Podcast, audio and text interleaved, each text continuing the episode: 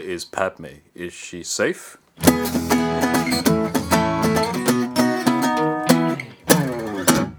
Hello and welcome to the Weekly Song Podcast. My name is Roger Heathers. With me, as always, my co-host Declan Kitchener. How are you, Declan? I am fine, thank you. How are you? I'm good. I'm good. I'm, That is good to hear. I'm well. Yeah, we're back for another episode and the first one of an actual A part of proper new, run. a new run. Yeah. Seven new songs each. We're so out of practice. exactly. Um, but for anyone who's new to the show, um, this is a show where um, Declan and I each write a song in the space of a week, and we bring the songs um, to the podcast and we discuss how we wrote them and the influences and the chords and the lyrics and all that good stuff. And uh, yeah, we're back with a new one, and it's been a, a gap between when we had to write last. So, how have you found that? it's been interesting trying to get back into it because um, we didn't quite leave it as long as a year, which we ended up leaving it last time due to multiple circumstances. Uh, but we did. I don't know about you, but we did start this again later than I was expecting, just purely because of everything that happened with my work and all of that. Sure, yeah. Uh, so, yeah, it's getting back into it. Like I was saying to someone at work when I was trying to figure out stuff on the guitar, like it's amazing how quickly you fall back into bad habits. Like what? Like what? Or just like you know your little cheats that you always use and that you've always been trying to get away from, and then like uh, they just come back in droves when you try and songwrite, and you just think, Oh man. yeah, oh, gotta work extra hard to try and break out of this this week. Yeah, no, I totally get that. In fact, um, I'm sure we'll get into it later, but I've actually kind of set myself some, not rules, you know, because you can. I'm, I'm allowing myself to to break these. They're not so-called rules; they're guidelines.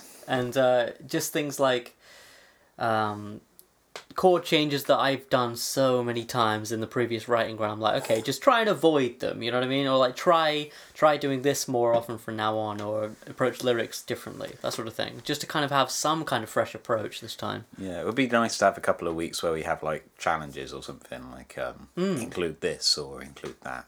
That'd be good. Or, Not all the time. And, it's, That- and not like last time when we had like such um, restrictive challenges. Just like you say, just stuff like, hey, why not throw this in? This week we'll throw. Yeah, it doesn't have know. to be all based around one concept, but we're getting ahead of ourselves a little bit. Uh, the fact that we are back and recording, and neither of us has tried to escape from the room yet, means that we both have songs. That's and right. In this case, I think uh, you're first, aren't you? I am first this week, yeah. Uh, we take it in turns who goes first every week, and uh, yeah. God, okay, the first uh, song of the run. I'm really looking forward to this. Like, as it's probably been mentioned before on other things, particularly on the last episode where we were just talking about Roger's album, I'm basically Roger Heathers' biggest fan, and I'm looking forward to this immensely. Oh, you. Okay, this Pay me later. uh, this song's called Reverie, and it goes like this. Is that part of the Just like, hello Wembley, this song's called Reverie. the crowd goes wild. okay, here we go.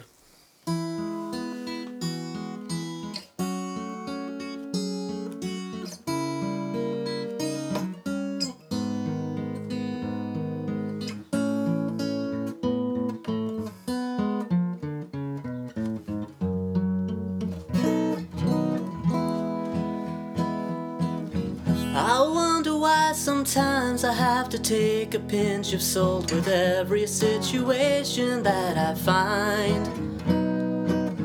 I'm getting smaller as I drift away and leave you all behind.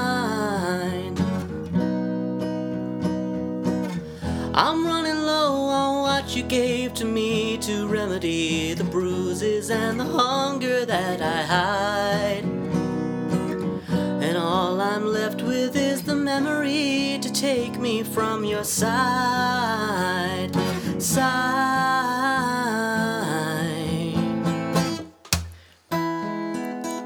And if you want, you can see me as I walk on by. See me as I catch your eye and drift into reverie one last time. I'd like to take the time to show you around this world of mine where everyone and everyone is free. I used to live inside the houses on your street when I was young. I've come to talk to you and offer you a remedy for every complication that you find. Cause at your age, you can't just walk away and leave it all behind. Hind.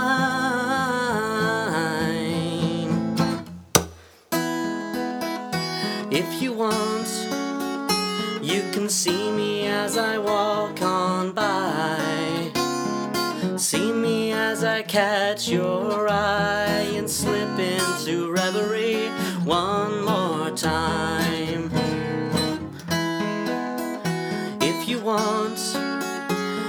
See me as I walk on by.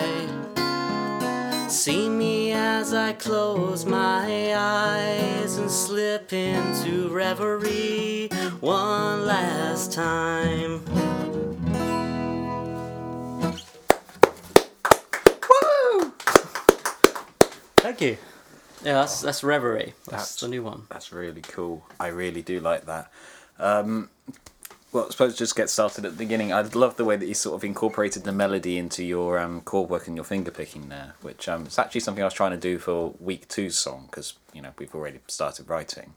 But I feel I might have to give that up now, seeing you've done it so well there. Thank you. I mean, it it started out as being a guitar piece, so it kind of it had to kind of follow that traje- trajectory um somewhat. Um, so the whole thing started um at the beginning of the week when we obviously we have seven days to write. On the first day, you and I both had something on the first day, didn't we? I know I did. We we thought we did. We thought we did. okay. You may have done. Well, I- all I I- may not have done. All I had was this. The intro, basically.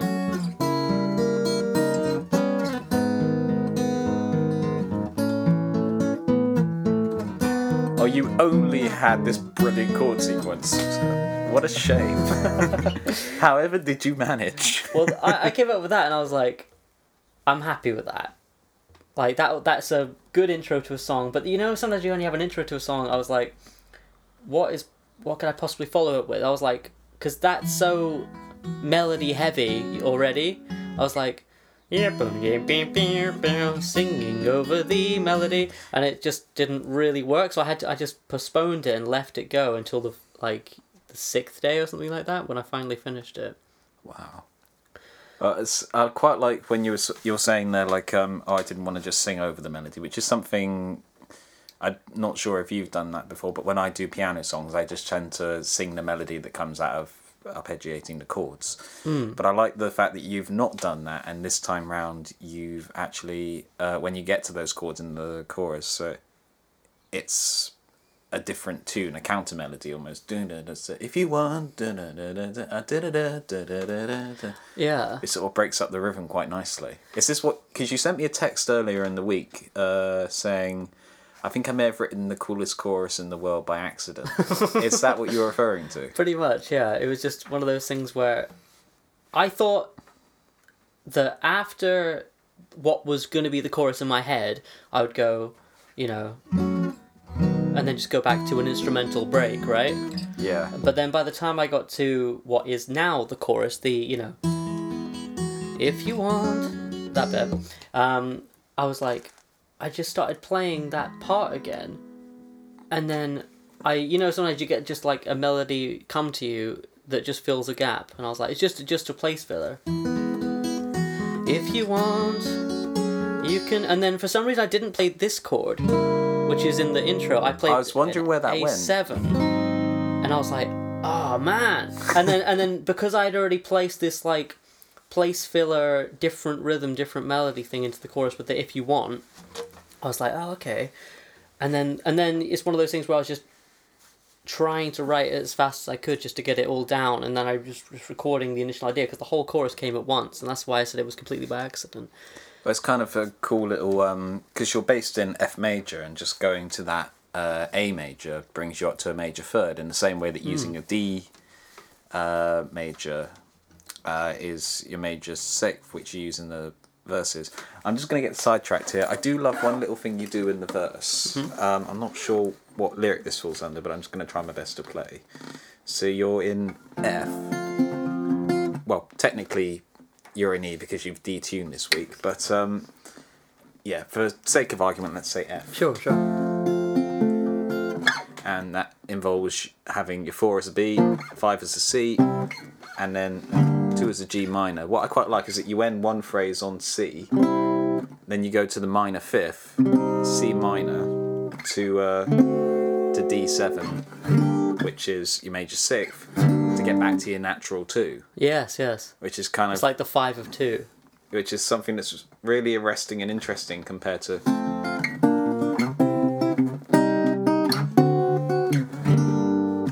but it sort of brings you back home not quite nicely or not home but like into the same key area if that makes sense Absolutely. I mean, that was a cool uh, moment in writing for me where I was like, I think I texted you at some point saying, next time we do a weekly song run, I want to use more minor fifths, uh, like uh, a minor version of the fifth degree of the scale, like you just said in F.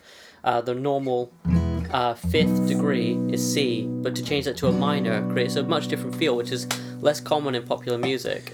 it's reminds me of a trick which it's not necessarily how it's used here but there's a trick of like you begin a chord sequence on a major or a minor and you end on the opposite of that. A good example is um I'll be back by the Beatles. It begins on a minor. You know, if you take da, da, da, then I'll be back again. Ends on a major. Yeah, Which yeah. gets this real interest. Another good one to check out for that is the main chord sequence for Little Black Submarines by the Black Keys, mm. which again it starts on a minor, ends on a major. It's cool, isn't it? It creates Yeah. such a. It's one of those ones that pricks up your ears and you go, what was that? You know? Yeah, because it, it almost doesn't register up until it has to go straight back to like the other way around. Like if it's a minor changing directly to a major or directly to a minor if it's the other way around. Mm. And you just think, oh, how did we get there? And it makes you listen the second time around. Totally, and uh, yeah, I mean, I, I love anything that's kind of unusual, but uh, because the intro was so complex, and like I said, I didn't want to just sing over what was already the guitar or instrumental intro. It works quite nicely on piano. It doesn't work so well normally on guitar. No, exactly. So I, I left it a few days, and then I, I came back and I was like, what if, in contrast to this sort of like finger plucked, all over the strings instrumental part, I just have like the most simplistic on the one for quite a while actually it stays on the one quite a, a while um, for the verse to have some kind of contrast um, and then obviously I've got my two with G minor for you know the sake of the podcast Yeah. um, C, and then to go to the C minor, because I knew I wanted to use more minor versions of the five chord. I just thought, ah, I'm on the five. Why not make it a minor after that? And then, which led me, like you say, nicely it- along. because that's like a pseudo um one five uh sorry four five one of G because in G major uh the four and the five are C and D Uh, which you've managed to sort of subtly do that there but then keep it feeling in F I It's not- that was not intentional. I'd love to take credit for that, but well it's just sometimes the way these things work out that you think yeah. oh yeah that's how it works But um, it's yeah. like what you said before like um Les look at how clever I am and look what I've discovered music can yeah, do exactly.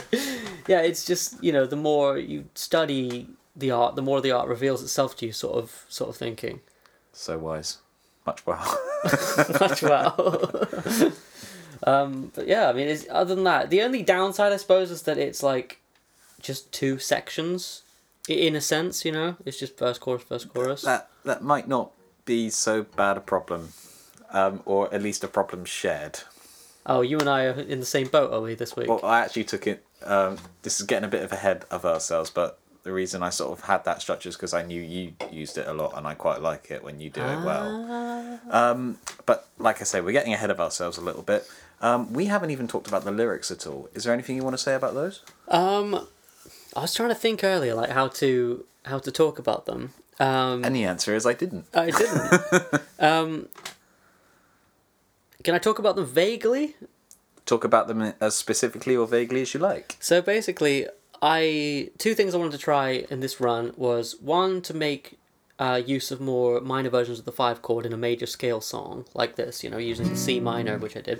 And the other thing was, um, I didn't want to write all these songs about um, uh, sort of my past and future, but I thought to myself, if I get stuck lyrically, instead of going to a book or just kind of leaving it for the day or whatever that I can normally do, what I'll do is if I get stuck lyrically, I'll write as if I'm writing to myself in the past or myself in the future or, or as if I was myself in the future talking to myself now. You know, that sort of like. Um, An open letter to yourself. Exactly. Well put. Um, so I was thinking of doing that. So a lot of this song came to that. So, you know, the idea of reverie and memory come up a lot in this. Um, uh, I won't do the boring thing of highlighting each individual bit and who it's to Aw. and all that sort of thing. but I mean, some of it's like fairly straightforward. Um, but you know, I just kind of like each line is to a different point in my life, um, and um, you know, I guess the chorus is like um, saying to people who I know, like, oh, if you if you see me sort of like drifting off, I'm probably thinking of the past or the future. It's quite a simple sort of thing, really. But um, yeah, I mean that's pretty much it. It's just sort of an open letter to to myself in a way. I love myself, and it's an egotistical song. Yeah. So I am Narcissus Reborn. Podcast title. Yeah. Great, not episode one, but you know, that's great. Episode, whatever number we're on. Uh, but yeah, that was really cool. I really like that. Thanks a lot. Yeah, I mean, like I say, unless you've got anything to, to add, I can't really think of much more to say about the song, as it's fairly a simple start. You know, sim- simple first song for this run. Not as simple as mine. Um, but yeah, I love the chord work in that, and uh, it's really sort of in your comfort area of this sort of mixture of old timey, but not just like nostalgic, if that makes sense. Yeah. Like you've really got this sort of texture to your songs now, where they distinctly feel like your creations, which I really like. Thank you. Well, I think just one last thing is with the um, old timey thing. I've been listening to two songs and playing two songs on the guitar so much recently. The first one is one called "When I Leave the World Behind" by Which Irving is- Berlin, I was going to say Irving Berlin. uh, which is just such a brilliant song.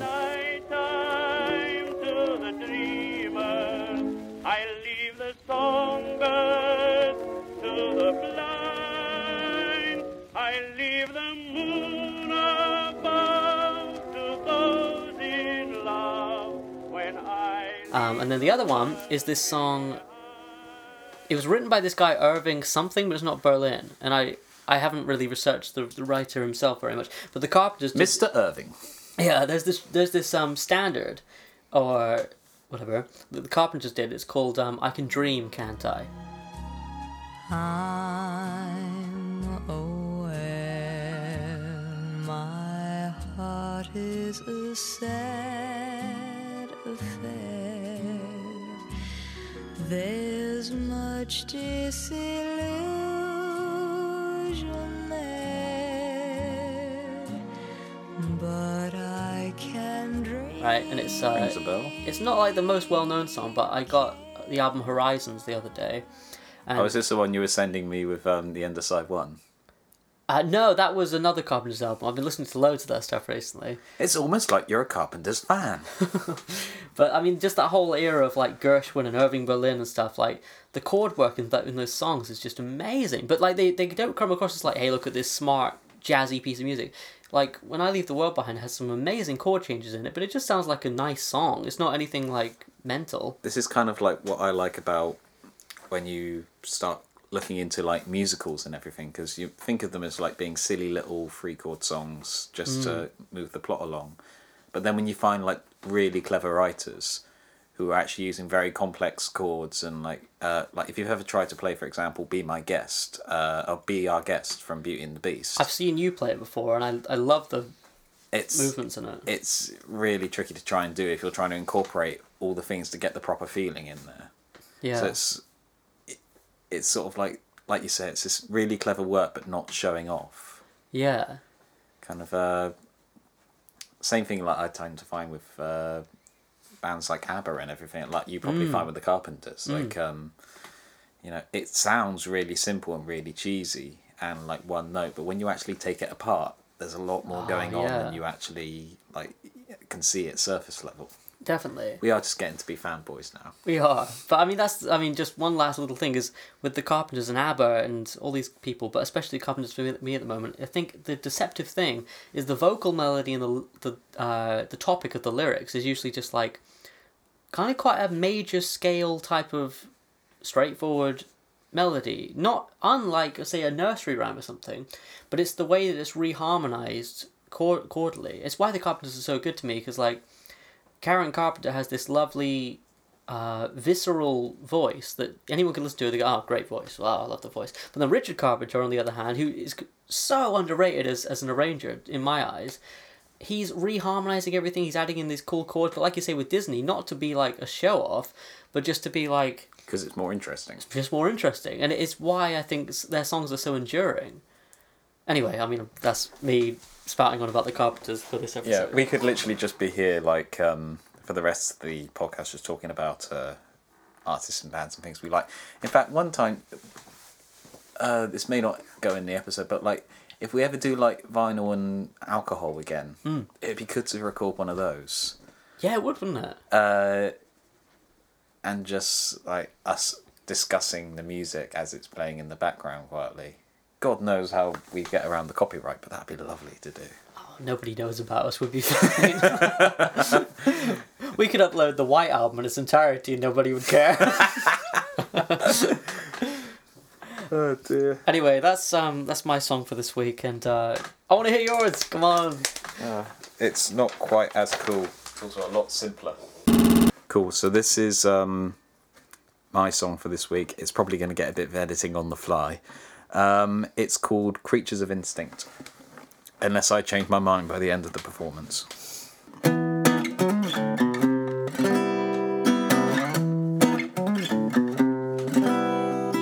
Sun step behind on a good day, with shade and a sea breeze to follow. A mat left behind marks the right way, and steps set before her felt hollow. One more time.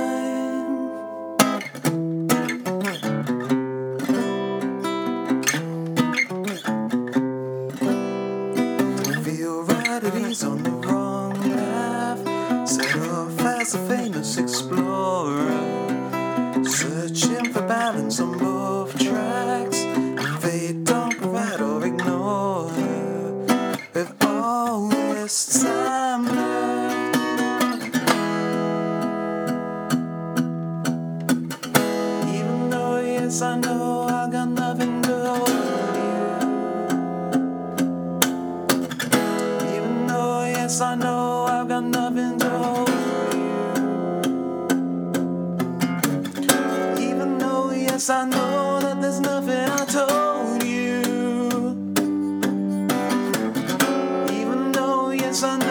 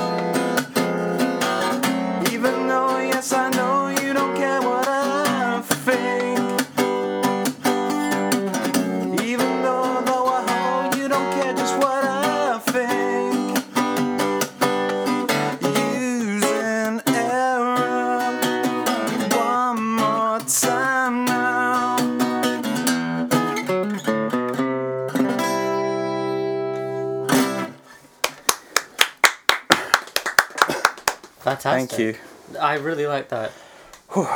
that it looks like a hard one to play too. Um, it's more tricky on the chorus bit because you're having to do like diminished chords, and it's just like, why did I choose to do this in E?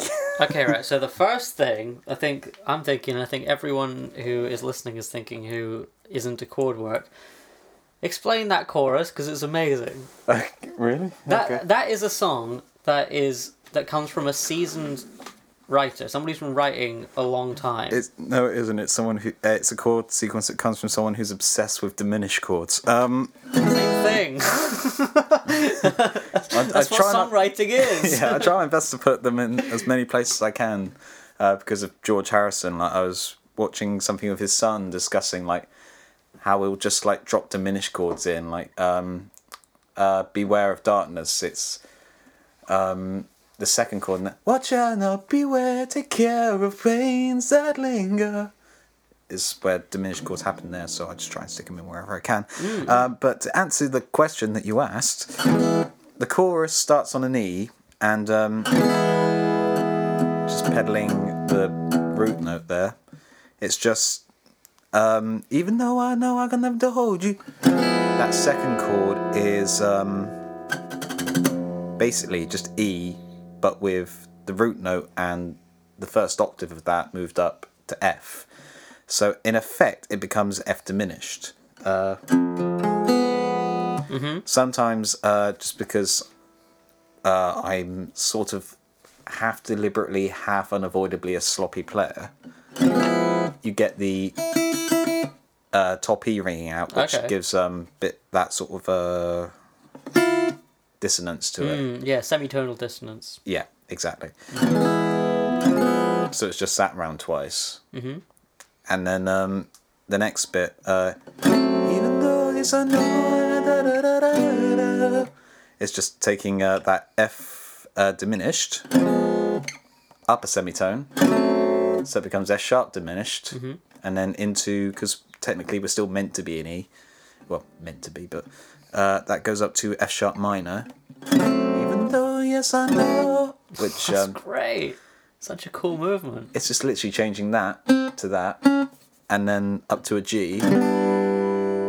But again, sli- slightly deliberately, slightly half, not deliberately, sloppy player. So the E comes through uh, for all of that, which um, is kind of like a Foo Fighters kind of thing. Like uh, I think Dave Grohl said before, that it will just let the bottom strings ring to give it a bit more uh, weight Sure. uh, which is oh because that, that's sort of the way the vocal sits on it i kind of think is sort of foo fighters y yeah, Uh, I agree. I know what you mean. particularly when it gets for so, it's not designed like this but when it gets to the Yeah, yeah, particularly that bit. yeah Can I just say, right? And I don't mean to harp on about this chorus, but I'm gonna, right? We talk about semitonal movement on this show, and we really like it. and, You know, I, I, sort of i'm thing. trying my best to not use it and i failed Well, it's like we talk about stuff like.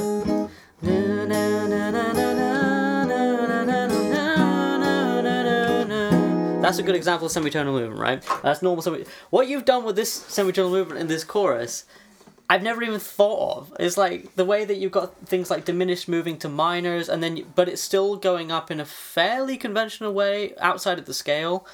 Um, it's really cool. It's got this sort of like really dark. Um, I always think of like those diminished things as like a vampiric feel, you know. okay are you So saying I i'm really a like vampire Well, I mean, you're you're sat in a sunny room and you're okay, so I don't know. that's what you think i'm deliberately staying as much in the shade as i can to stop the burning It burns. But yeah, that's basically all there is to that chorus, apart from the. Which is just the same bit that's at the end of the verses, on, uh, but just I didn't have any other way to resolve it, and I thought, you know, sod it. I've already got it, may as well get a money's worth out of it. Well, th- this might not be good um, for listeners, but for your viewer, me, um, what are those chords there? The. Okay, well, um, I may as well just switch over to talking about the verse. Um, Uh-huh. because there's two versions of that sequence. One is the end of the first bit the first, which is. And then the second one is uh, the one that happens every other time. So the first one is um, essentially it's just A major. Uh, no, it isn't. Yes, it is. Uh, I'm clever. Um, it's A major seven with a suspended B. So for those of you with your guitar at home, it's op- starting at the A string, open six six five seven, Uh huh. and then To just the major seven. yeah, just the major seven. So that seven becomes a five. Uh, so open six six five five, and then just C and B. See, And then the first time round, that third chord is uh, not a clue what it's called, but um, it's cool though, isn't it? it's open six five five eight. Kind of got this like major and diminished type of feel. I'm not saying that's what it is, but it's what it sounds like to me. It could quite easily be uh, A flat diminished. It could also be A minor with a major seven in there. Okay. I have no idea which it is. It's really cool. You got some really, especially like um, you got some uh, some chords in there, which uh, I wouldn't normally attribute to your style of writing, if that makes sense. Well, you know what it is? Um, I was trying to come up with several chord sequences throughout the week, and I was just not feeling any of them. And um, one of my albums I've been listening to a lot this week uh, is the new Loyle Carner one. Mm-hmm. And uh, he's got some really nice jazzy chord sequences on his albums, and so is Tom Misch. Like I'm obsessed with the two of them at the moment. I was just uh, I got home from work the last day of writing, just jumped in the shower and just started humming one of the tunes to myself. And I thought, hold on, why don't I just try and write like all these sort of nice jazzy chord sequences? Why don't I try that? Yeah. Which is where the weirdness comes from, which starts off with, um, which is just E major seven, a little mel- uh, melody going to C major seven. which is great because by the second chord you're already non-diatonic, which means out of scale. Yeah, It's great. which is why it those um, weird chords that you like so much, the all centered around A and B. Yeah. because they sort of got to move you back to E. So you're using your four and five. Um, it's really weird. Like when you play it, when you're describing it, you play the chords by themselves. It's like definitely a jazz chord, definitely a jazz chord. When you play it together, it it has the sound of just a rock song. You know what I mean? Well, that's the thing. Like, it was originally going to be a lot more, um, sort of calmer, like more how like Tom Misch might play something. Um, go and check out his album. He's much much better than I am, and he's really cool. Um, but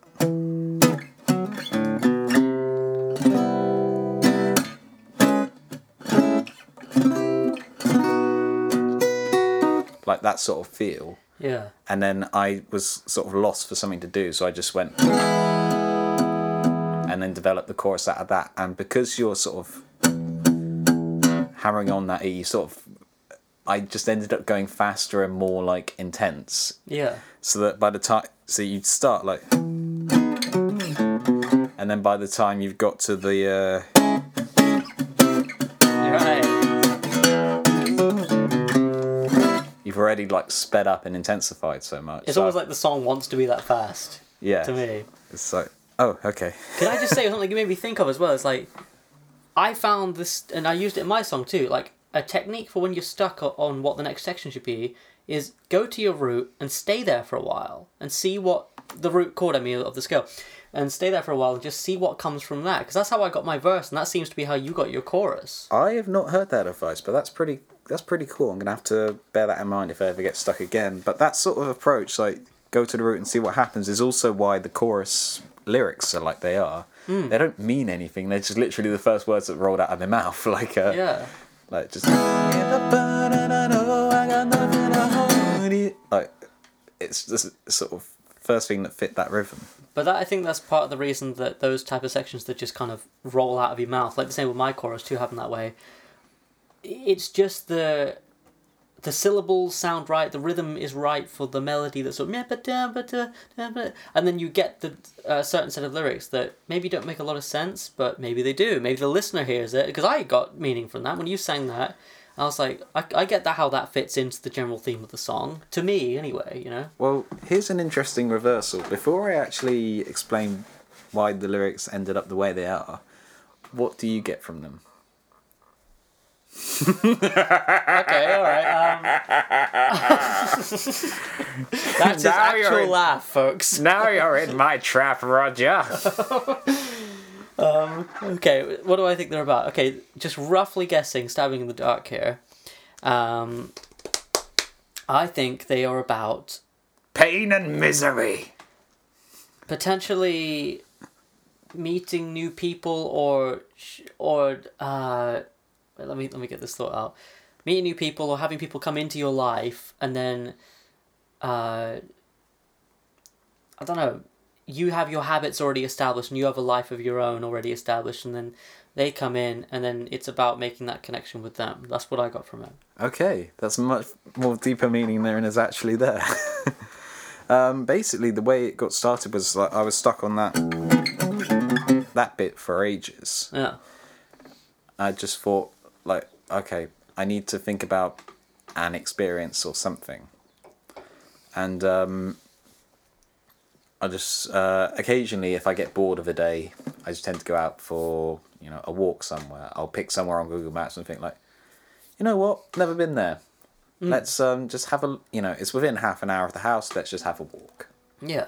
and I've done that in Cornwall as well. Like, um, you know what? I haven't been to Newquay for a while. I'll Yeah. go there for an afternoon. Uh-huh. Uh, so that's essentially what that first bit is about. Sun step behind on a good day, wheel shade, and the sea breeze to follow. Hmm. It's just about you know going out somewhere, having a bit of walk, bit aimless, not really anything to do. Mhm.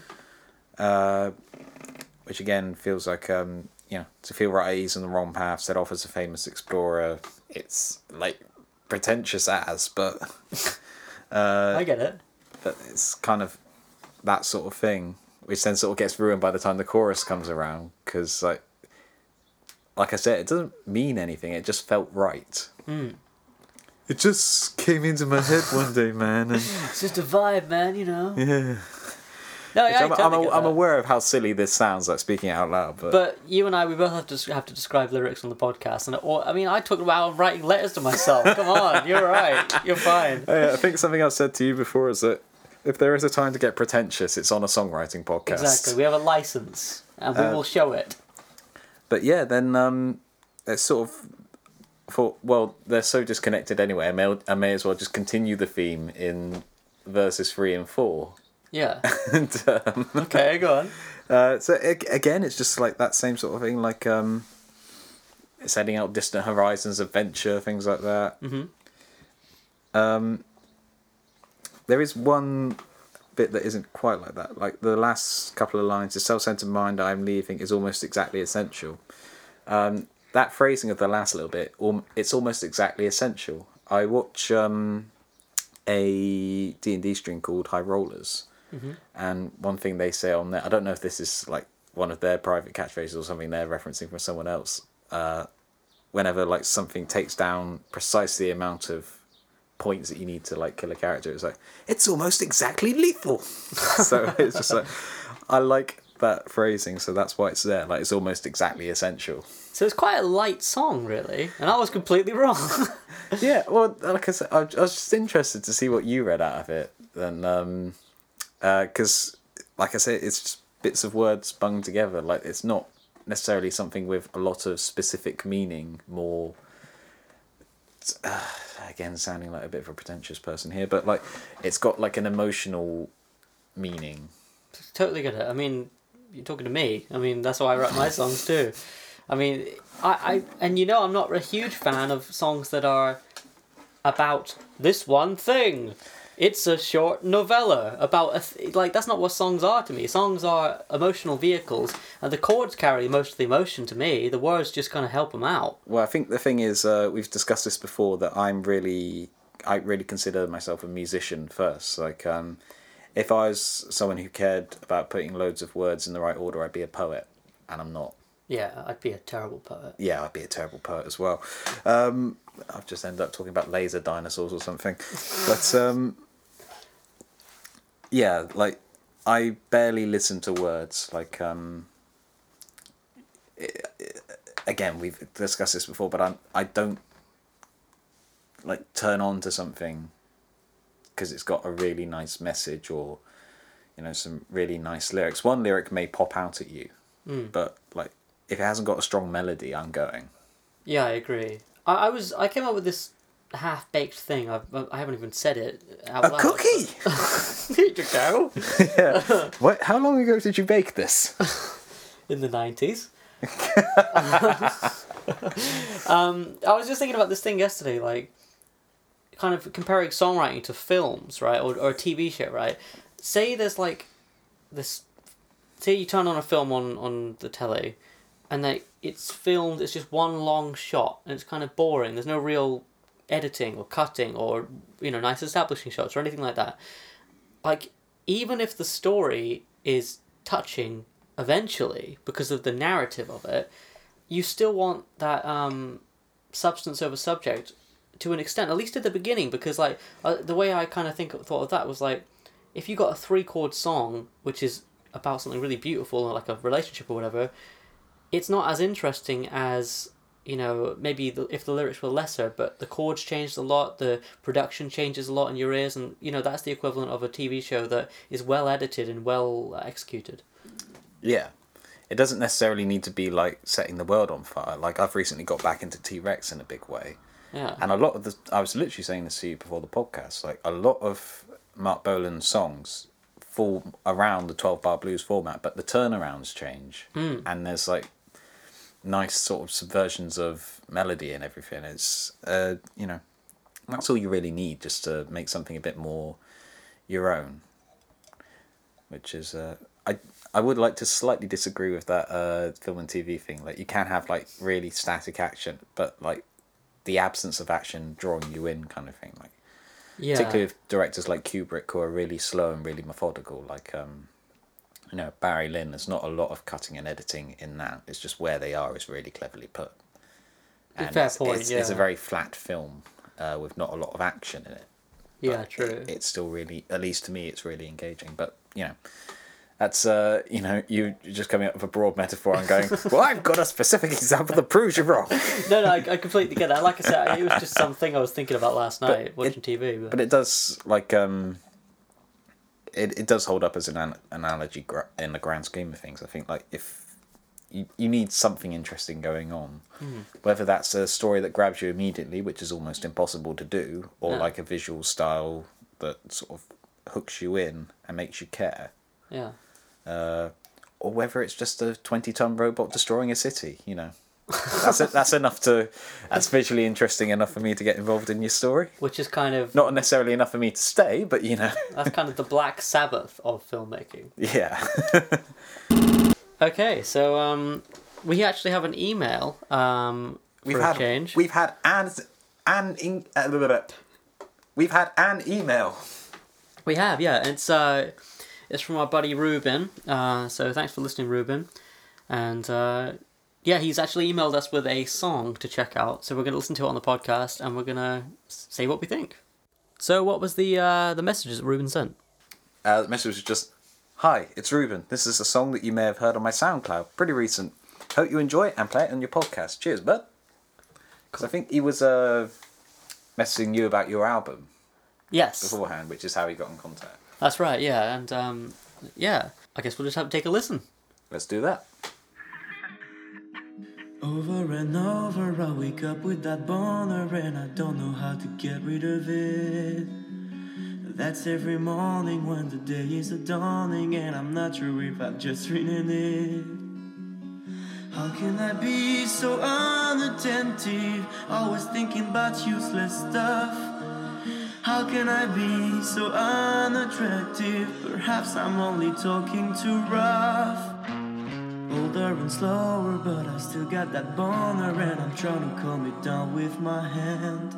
But I need something stronger, I can't wait any longer. Send me somebody that will understand.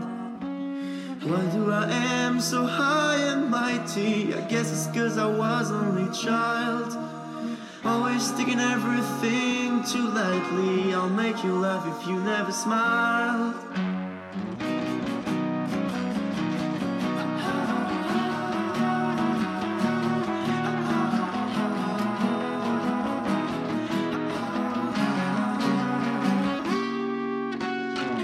Always frightened as years go by, and I sleep alone and I love to cry, but I never cry in front of anybody. I never told nobody that I hate my body, and I'm always frightened as tears go falling, and I'm waiting by the phone, but she ain't never calling. So I'll never talk about her unless I'm about to cry, but as I said, I'll never cry. How come? I never tried.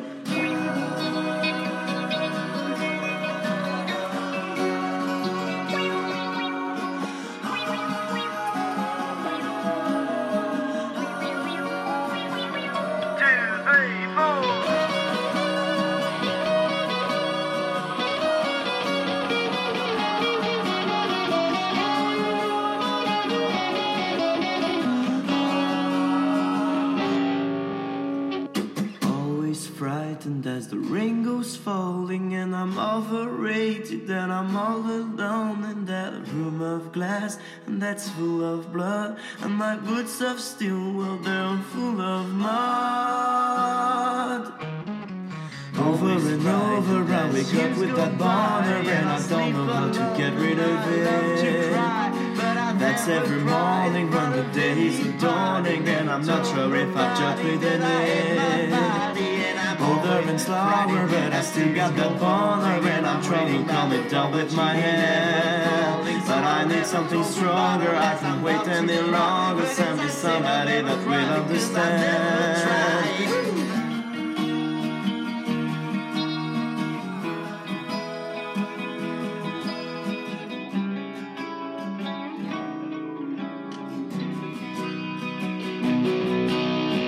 By the time I end my song, I'd like to say that they're all wrong. I never told them I was kind.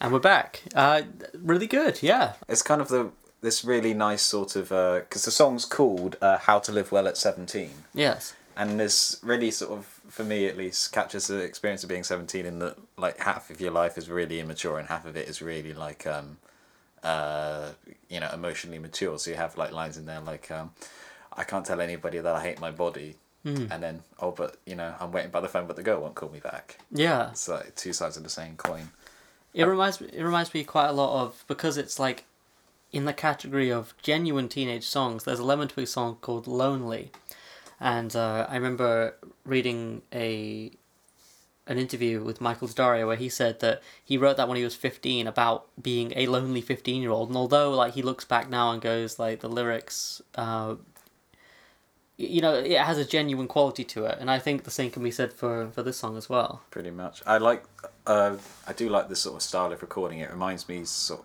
uh somehow of like a quiet blink song mixed with t-rex or something particularly in the way the sort of guitars are all over the place yeah same. but like in a nice all over the place way like you listen to like metal guru and the guitar is literally about to fly off to another planet through it No, it's cool, and uh, the introduction of like certain guitar tones throughout. Like, it's not a song that you'd necessarily expect a guitar solo in, but there are a couple moments where the lead guitar picks up with this lovely fuzzy tone, and it comes from kind of comes from out of left field, and I like that.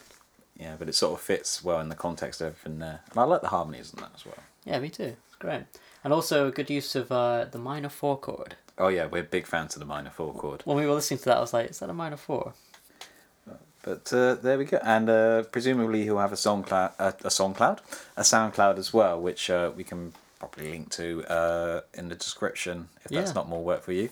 But thank you very much for sending that one in, Ruben. Yeah, cheers, mate. Nice one. And if uh, you want to have your song played on the podcast, maybe one that you've written in the week, maybe one that um, uh, it's taking you a bit longer, but you know, whatever, then just send it into um, our email address, which we'll give you at the end of the show.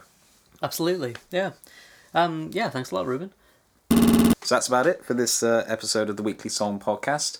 Uh, if you did want to get in touch with us, uh, or you um, wanted to send something in, uh, why not send us an email at weeklysongpodcast at gmail.com. Uh, alternatively, you can leave us a comment on uh, SoundCloud. You can head over to iTunes and give us a five star review because that you know it's really nice to read. Um, anything else I've missed? Uh, not particularly, no. Ah, in that case, where can they find you, Roger? Find me at rogerheathers.com, where my new album is out now. It's really, really good. It's one of my uh, things I've been listening to a lot this week. Uh, so I really recommend that. Thank you. It's also on Spotify and Apple Music and all the streaming sites and all that. Um, Instagram, Twitter at Roger Heathers. Um, where can they find you? Uh, they can find me at SoundCloud if you just search Declan Kitchener. I'm the only one who turns up, I think. But uh, you can also find us both linked uh, on uh, the weekly SoundCloud, uh, weekly song podcast SoundCloud. And I think this time round, I'm actually going to try and not do like proper full on versions, but like rough demos and put them up this run. Fingers crossed, if I get the time. Okay, cool. Yeah, I'm going to do the same thing. Um, oh, also, two things. First of all, we've had this for a while. We have a Facebook page. Go and like us on Facebook, Weekly Song Podcast on Facebook. We also now have an Instagram account, which uh, I'm way too excited about. But um, We're yeah, both excited about. it's at Weekly Song Podcast, or just search Weekly Song Podcast on Instagram. Uh, follow us, and we'll be uh, posting, you know, pictures and that sort of thing there. And uh, yeah, pictures and things and pictures and things. Um, just to let you guys know as well, we've also got some guests coming up later in the season, potentially next week, but it's not confirmed. probably. Probably. Fingers crossed. Anyway. Fingers crossed. Yeah, basically, if it's just us next week, uh, you know, don't be surprised. Exactly. But we're going to be around for the next uh, seven weeks or so uh, with uh, episodes every week. And they're going to be coming out on Fridays mostly. Fridays mostly. Expect them on Fridays, but don't be disappointed if it's a Saturday or a Sunday. Yeah, we have lives and things. Um, but yeah, I think that's just about it for this week. Yeah, thank you for listening. Much appreciated. And uh, we'll see you next time. All right, ta Ta Down your thoughts, surrender to the void. And there's no way, and there's no way. Ow! Have to stick that on the end. Oh, yeah, absolutely.